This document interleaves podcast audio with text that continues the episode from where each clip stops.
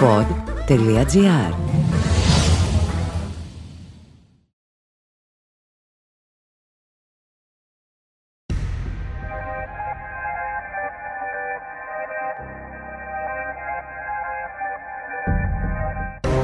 Το βάλ το αγόρι μου ήταν ένα σημαντικό κομμάτι για να, για να φτάσουμε στον τελικό στόχο.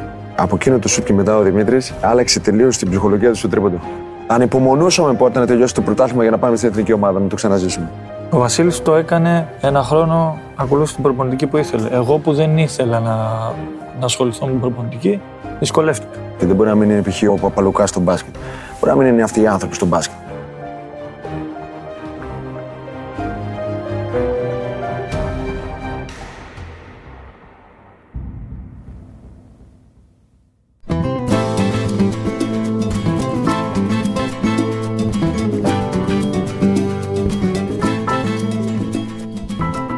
Στο γήπεδο μπάσκετ του Περιστερίου είχα τον Οκτώβριο μια σπάνια συνάντηση. Βασίλης Πανούλης, Δημήτρης Διαμαντίδης. Μαζί. Είχαμε συζητήσει πολύ καιρό πριν να κάνουμε μια κοινή συνέντευξη. Αλλά στον Σπανούλη κάτι συνέβαινε την τελευταία στιγμή και συνεχώς το αναβάλαμε. Ώσπου ένα μεσημέρι μας κάλεσε στο Περιστέρι. Στην έδρα του σχολίασε γελώντας ο Διαμαντίδης. Και πήγαμε. Καθίσαμε στην τσιμεντένια εξέδρα των οργανωμένων του Περιστερίου και ξεκινήσαμε. Λιγομίλητος αλλά άμεσος ο Διαμαντίδης. Πιο αναλυτικός αλλά και μετρημένος ο Σπανούλης.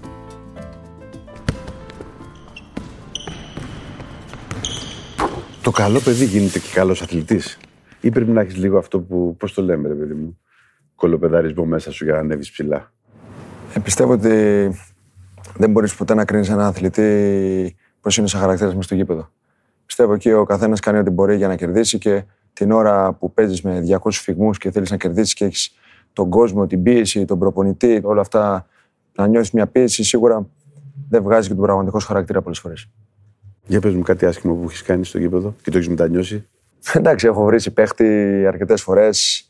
Συμπέχτη ή παίχτη; Και συμπέχτη και αντίπαλο και έχω πάει να πλακωθεί και στην προπόνηση αρκετές φορές. Είναι ένα άθρομα που είναι ανταγωνιστικό. Αλλά πάντα είχα το θάρρος να πάω κατευθείαν και να ζητήσω συγγνώμη, να πάω να το πω ότι φίλε, ό,τι έγινε, έγινε. Αυτά είναι μέσα στο γήπεδο. Δεν έχω κανένα πρόβλημα μαζί σου. Πιο ανταγωνιστικός από σένα; Ναι. Ε, ο Βασίλης νομίζω ότι ένας λόγος ο οποίος έκανε αυτή την τεράστια καριέρα ήταν και αυτό ότι ήταν πολύ ανταγωνιστικός. Αλλά άμα δεν έχεις αυτό το στοιχείο δεν μπορείς να φτάσεις και ψηλά. Καλά ψέματα λέει και ο Δημήτρης, μην το βλέπεις έτσι. Ήταν ασύλληπτα ανταγωνιστικός. Τον έβλεπε ήρεμο στη θέση του, να μην μιλάει, γαλήνιο. Όταν έμπαινε στο γήπεδο, μεταμορφώνοντα έναν άνθρωπο που πολλές φορές έμενε με ανοιχτό το στόμα πόσο ανταγωνιστικός ήταν. Θέλω να πούμε τα τρία-τέσσερα συστατικά που κάνουν κάποιον πρωταθλητή. Ε, Για, μένα είναι, είναι δύο πράγματα. Οδήγησε Πρώτον, να τα. είσαι ταπεινός και μετά να δουλεύεις. Να μην έχεις έπαρση. Να μην έχεις έπαρση και να δουλεύεις. Για μένα η ταπεινότητα ισχύει και για τις στιγμές που είσαι ψηλά και για τις στιγμές που είσαι χαμηλά. Όταν είσαι χαμηλά, δεν πρέπει να πέφτεις κάτω και να τα παρατάς. Και αυτό είναι ταπεινότητα, είναι χαρακτήρας. Και όταν είσαι ψηλά, δεν πρέπει να νομίζεις ότι έχεις κατακτήσει όλο τον κόσμο. Ε, Να μην νομίζεις ότι είσαι ο Θεός και τα ξέρεις όλα ή τα κάνεις όλα καλά εσύ. Το έχω πάντα απορία. Δεν θυμώνει ένας παίχτης του δικού σου βεληνικούς και του δικού σου όταν κάποια στιγμή κρίνει ο προπονητής ότι πρέπει να βγει έξω για να μπει κάποιος άλλος; Μα άνθρωπος είσαι, έχεις συναισθήματα, αλλά οφείλουμε να ομολογήσουμε ότι ο προπονητής έχει καλύτερη κρίση. Εκείνη τη στιγμή θα σε βγάλει γιατί προφανώς βλέπει. Ενώ εσύ μέσα σου μπορεί να νομίζεις ότι, OK, έχω κάνει ένα λάθος, δεύτερο λάθος, στην τρίτη όμως θα το φτιάξω, αλλά ο προπονητής έχει να διαχειριστεί μια ομάδα και πρέπει να βγάλει ένα αποτέλεσμα. Πολλές φορές οι, οι σπουδαίοι προπονητές προσπαθούν να φτάσουν στα ωριά σου. Προσπαθούν να σε θυμώσουν για να φτάσεις στα ωριά σου και το κάνουν επίτηδες για να πάρουν τον καλύτερο σου αυτό. Δηλαδή σε βγάζει σε μια κρίσιμη στιγμή που εσύ φορτώνεις μέσα σου, οπότε αν μπεις στην επόμενη στιγμή. Ακριβώς να είσαι έτοιμος. θα είσαι καλύτερος. Να είσαι, ναι. Είναι mind games που κάνουν οι προπονητές για να παίρνουν το απόλυτο από τους παίκτες και πιστεύω να κρατάνε και την ισορροπία στην ομάδα. Έχει την ε, τελευταία επίθεση με την μπάλα στα χέρια του Σπανούλη. 14 δευτερόλεπτα. Ο Παναθηναϊκός δεν κάνει φάουλ όπως και στο δεύτερο μάτς. Και τώρα οι δυο τους. Διαμαντίδης εναντίον Σπανούλη. Ο Σπανούλης για τρεις. Μέσα! Σήμερα συγκρούεστε στο τερέν ο ένας με τη μια ομάδα, ο άλλος με την άλλη και την επόμενη μέρα είσαστε στην εθνική. Για μερικά παιδιά αυτό είναι ακατανόητο. Δηλαδή περιμένει ο άλλος ότι άμα βρεθείτε στο γήπεδο αρχίσετε τις φάπες. Ενώ μπαίνετε στο γήπεδο και λέτε παιδιά θα παίξουμε. Όχι μόνο επειδή είναι εθνική, αλλά θα παίξουμε αυτό που γουστάρουμε. Θα παίξουμε μπάσκετ. Εντάξει, υπάρχει τεράστιος σεβασμός ανάμεσά μας. Υπάρχει αλληλοεκτίμηση, υπάρχει φιλία. Στα 40 λεπτά που παίζαμε, μπορεί να πλακωνόμαστε μέσα στο, μέσα στο παιχνίδι ο καθένας για την ομάδα του. Δεν δηλαδή, έχω να χωρίσω κάτι όμως εγώ με τον Βασίλη. Δεν μου χωρίζει εμένα κάτι. Θέλω να κερδίσω, η ομάδα μου ήθελα να κερδίσει. Εννοείται ότι ήθελα να κερδίσει τα Ολυμπιακός, Παναθηναϊκός. Ξέρουμε τι τέτοιο υπάρχει. Τι σημαίνει. Αλλά όμως έχω να χωρίσω εδώ πέρα. Έξω δεν έχω να χωρίσω κάτι. Υπάρχει πίεση που όντως ο ένας θέλει να κερδίσει την ομάδα του άλλου, αλλά είναι ένα παιχνίδι. Πρέπει να το καταλάβουμε αυτό. Το πιο σημαντικό είναι να καταλάβουμε ότι όσο παίζουμε μέσα στο γήπεδο, εγώ θα ματώσω για την ομάδα που αγωνίζουμε και ο Δημήτρης θα ματώσει για τη δικιά του. Και ότι εγώ το βλέπω την ώρα του παιχνιδιού σαν διαμαντίδη και ο Δημήτρης με βλέπει σαν σπανούλη. Με βλέπει σαν τον άνθρωπο που πρέπει να με σταματήσει και να κάνει τα πάντα για να κερδίσει και εγώ το ίδιο βλέπω τον Δημήτρη. Αυτό ισχύει τα 40 λεπτά του παιχνιδιού. Δεν μπορώ να κρατήσω κακία ή να μην μιλάω σε έναν άνθρωπο ή να μην κρατήσω τη φιλιά μου επειδή έχω ζήσει τόσες ναι, στιγμές. αλλά γιατί μεταφέρετε τόση έχθρα στην εξέδρα; Δηλαδή, γιατί και σήμερα, ας πούμε, που υποτίθεται ότι εντάξει, ζούμε σε μια εποχή. Και εμείς φταίμε, όχι, γιατί και εμείς. Και εμείς με τη συμπεριφορά μας μέσα δεν είπαμε, δεν είπαμε ότι είμαστε άγγελοι. Μέσα με τη συμπεριφορά μας μπορούμε να προκαλέσουμε. Κάποιοι όχι, δεν, δεν, εγώ βάζω και τον εαυτό μου. Ναι, ναι. ναι. Δεν λέω ότι ήμουν άγγελος μέσα. Έκανα προφανώς πράγματα που επηρεάζουν τον άλλον.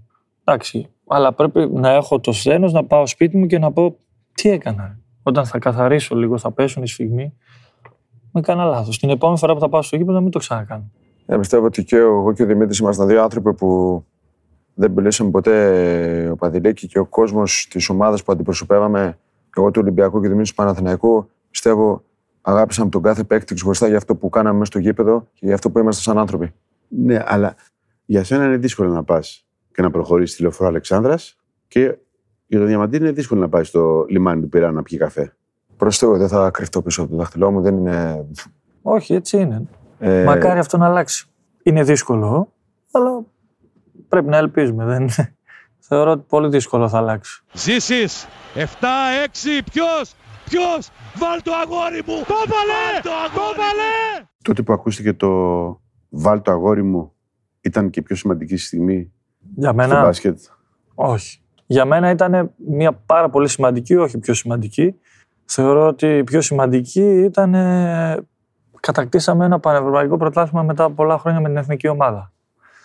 Δεν υπάρχει μεγαλύτερο συνέστημα και μεγαλύτερη χαρά από το να κερδίζεις την πρώτη θέση στην Ευρώπη με το εθνόσημο της χώρας σου. Η μεγαλύτερη τιμή που μπορεί να υπάρξει για έναν αθλητή. Το βάλτο αγόρι μου ήταν ένα σημαντικό κομμάτι για να φτάσουμε στον τελικό στόχο. Εγώ πιστεύω ήταν μια στιγμή που σημάδεψε το ελληνικό μπάσκετ και σημάδεψε και τη δικιά μας γενιά γιατί με αυτό το τρίποντο περάσαμε σε ένα τελικό και από εκεί πιστεύω χτίστηκε μια ομάδα η οποία έκανε σπουδαία πράγματα και έμειναν στην ιστορία. Από εκείνο το σουτ και μετά ο Δημήτρης άλλαξε τελείως την ψυχολογία του στο τρίποντο. Πιστεύω ήταν μια στιγμή που απογείωσε και το ελληνικό μπάσκετ αλλά και τη δική του καριέρα ψυχολογικά και ειδικά στο τρίποντο. Ήταν η απαρχή μιας μικρής δυναστείας που στήσαμε αυτή η παρέα που ήμασταν εκεί πέρα με την Εθνική Ελλάδος και Είμαστε πολύ, πολύ, πολύ, πολύ περήφανοι που το κάναμε αυτό και κάναμε τόσο κόσμο χαρούμενο και βγάλαμε τα παιδιά στους δρόμους και βάλαμε τον μπάσκετ πάλι στα σπίτια των ανθρώπων. Τίποτα, τίποτα δεν μας σταματά. Πραγματικά είμαστε τόσο κοντά. Η πρόκριση στα χέρια αυτού του τίμιου γίγαντα. Αργύρης Καμπούρης.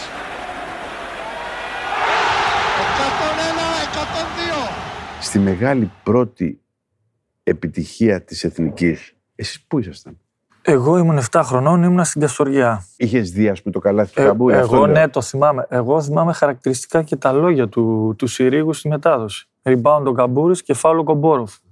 Το θυμάμαι χαρακτηριστικά. Εγώ ήμουν 5 χρονών. Το θυμάμαι που έβλεπα σε μια ταβέρνα με τους γονείς μου και τον αδερφό μου το παιχνίδι. Δεν θυμάμαι πάρα πολλά γιατί ήμουν 5 χρονών, αλλά θυμάμαι εικόνες. Υπάρχει κάποια στιγμή που λες, θα γίνω σαν κι αυτούς. Υπάρχει, ναι. Ποια είναι η στιγμή αυτή; Πιστεύω ότι η στιγμή που είπα θα γίνω ήταν όταν έπαιζε ο Γκάλης και ο Γιαννάκης στον Άρη. Είναι αυτή τη στιγμή μετά το ευρωπαϊκό, αν και ήμουν πέντε χρονών, είπα ήθελα να πάω να γραφτώ σε ομάδα, αν και τόσο μικρός. Τότε που γέμισαν οι αθλητικοί σύλλογοι με παιδιά Ακριβώς, που θέλουν να είναι- κάνουν μπάσκετ. Είναι κάτι ανάλογο με αυτό που έγινε το 2005. Γι' αυτό λέμε ότι μια επιτυχία της εθνικής έχει πολλαπλά ωφέλη για όλη την κοινωνία μας. Είναι η εθνική ομάδα της χώρας μας. Εμείς είναι σαν να πάμε στρατό επί 15 χρόνια. Δηλαδή, αφιερωνόμαστε με όλη μας την αγάπη και με όλη μας την επιθυμία, είτε τραυματίες, είτε μετά από μεγάλες χρονιές, είτε ρισκάροντας συμβόλαια με την ομάδα. Δεν μας ενδιαφέρει τίποτα. Δεν μας ενδιαφέρει τίποτα. Το μόνο που θέλαμε είναι να φορέσουμε την φανέλα, να είμαστε μαζί και να παλέψουμε όλοι μαζί για το καλό της Ελλάδας. Ανυπομονούσαμε πότε να τελειώσει το πρωτάθλημα για να πάμε στην εθνική ομάδα, να το ξαναζήσουμε. Μιλάμε για παίχτες που ήταν ε, όλοι ηγέτε στις μεγαλύτερες ομάδες της Ευρώπης και δεν έχει κανένα εγωισμό. Όλοι προσπαθούσαμε με ωραίο τρόπο να βρεθούμε και να κάνουμε κάτι καλό. Αυτό είναι, είναι δύσκολο. Και εκείνη και η δουλειά του προπονητής. Εμείς Συμφωνώ. ήμασταν ακόμα πιο τυχεροί γιατί είχαμε έναν άνθρωπο ο οποίος ήταν προπονητής, τον Παναγιώτο Γιαννάκη. Εντάξει, υπήρχε τρομερός σεβασμός απέναντί του και κατάφερε 12 διαφορετικούς χαρακτήρες να τους ταιριάξει μέσα στο γήπεδο για να βγάλει ένα αποτέλεσμα. Είχε στο μυαλό σου έναν παίχτη οδηγό στην καριέρα σου; Μου άρεσαν αρκετά χαρακτηριστικά από διάφορους παίχτες. Φάνη Χριστοδούλου μου άρεσε. Ναι. Παναγιώτη Φασούλας. Ο Μπάρλο που έπαιζε στον Μπάοκ. Και- Αυτή και είναι είναι παίχτης. Όχι από NBA δηλαδή. Ε, από NBA εντάξει, νομίζω ότι το να μιλήσω για τον Τζόρνταν είναι. Ναι, και εγώ με εντάξει, τον Jordan νομίζω αυτό ότι θέλω. αυτό ξεκινάμε, βάζουμε πρώτα απ' όλα. Και εγώ με τον Τζόρνταν, αυτό που λέει ο Δημήτρης, με τον Τζόρνταν μεγάλωσα. Τον έχει και φωτογραφία στο δωμάτιό σου. Ναι, τον είχα, ναι, έβλεπα. Θρησκεία. Ε, άσε, ναι.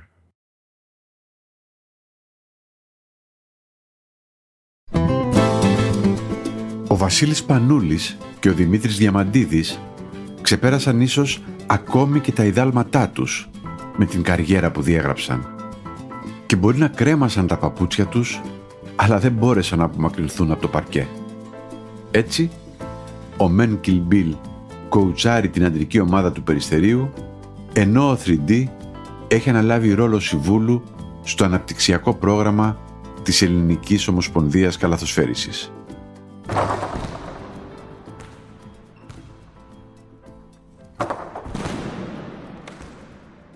Πώς είναι η ζωή όταν κλείνουν οι προβολείς, όταν φεύγεις τέλος πάντων από την ενεργή δράση; Ε, Πέρασε καμιά κατάθλιψη; ήθελα χρόνο πλέον να αφιερώσω στην οικογένειά μου. Δεν είχα κάτι άλλο να δώσω στον μπάσκετ εγώ προσωπικά. Και πιστεύω έπρεπε να αφήσουμε χώρο για τους νέους να έρθουν από πίσω και να παίξουν εκείνη μπάσκετ. Πιστεύω πρέπει να ξέρεις πότε έχει τη ώρα να αποχωρήσεις. Γιατί χωρίς να γίνεις κουραστικός ή χωρίς να γίνεις βάρο, Ποια είναι τα πράγματα δηλαδή που έχεις επιθυμήσει να κάνεις και δεν μπορούσες να τα κάνεις; Να ξυπνήσω να βγάλω το πρωί τα παιδιά στο σχολικό, να τα περιμένω όταν έρθουν από το σχολείο, να τα πάω προπόνηση, να κοιμηθώ μαζί τους. Να, Αυτά να... τα έχεις ξεχάσει όλα Ναι, λόγω των δεν είναι, προπονήσεων ναι. και των αγώνων. Όλα αυτά τα χρόνια τα κάνω όλα αυτά η γυναίκα μου.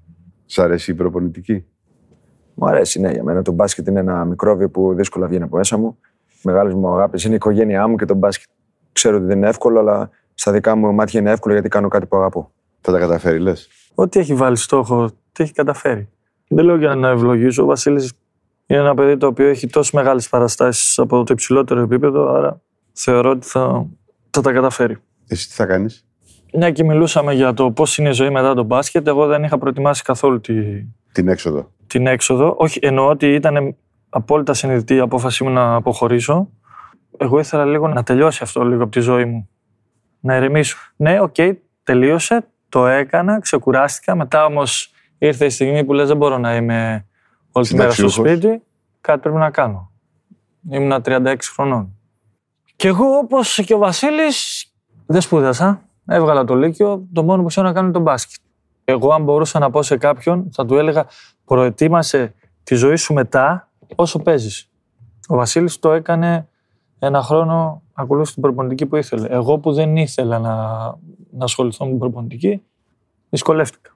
Για μένα πρέπει το ίδιο το μπάσκετ να κρατήσει ανθρώπους σαν τον ε, Δημήτρη στον χώρο του μπάσκετ. Δεν μπορείς να μην είναι ο Δημήτρης στο μπάσκετ, δεν μπορεί να μην είναι π.χ. ο Νίκος στον Παοζήση, δεν μπορεί να είναι ο Παπαλουκάς στο μπάσκετ. Μπορεί να μην είναι αυτοί οι άνθρωποι στο μπάσκετ. Για να, Για να χτίσουμε για, τους για να επόμενους. χτίσουμε, να εμπνεύσουμε και να δημιουργήσουμε τους επόμενους. Το podcast αυτό βασίστηκε στους πρωταγωνιστές που προβλήθηκαν τον Νοέμβριο του 22 στην τηλεόραση του Αλφα. Ήταν το podcast Πρωταγωνιστές με τον Σταύρο Θεοδωράκη. Καλεσμένοι μας ο Βασίλης Πανούλης και ο Δημήτρης Διαμαντίδης. Στη δημοσιογραφική επιμέλεια ήταν ο Γιώργος Παπαϊωάννου. Παραγωγή Αφροδίτη Χουλάκη. Στους ήχους ο Γιώργος Βαβανός. Θα ξαναβρεθούμε σύντομα.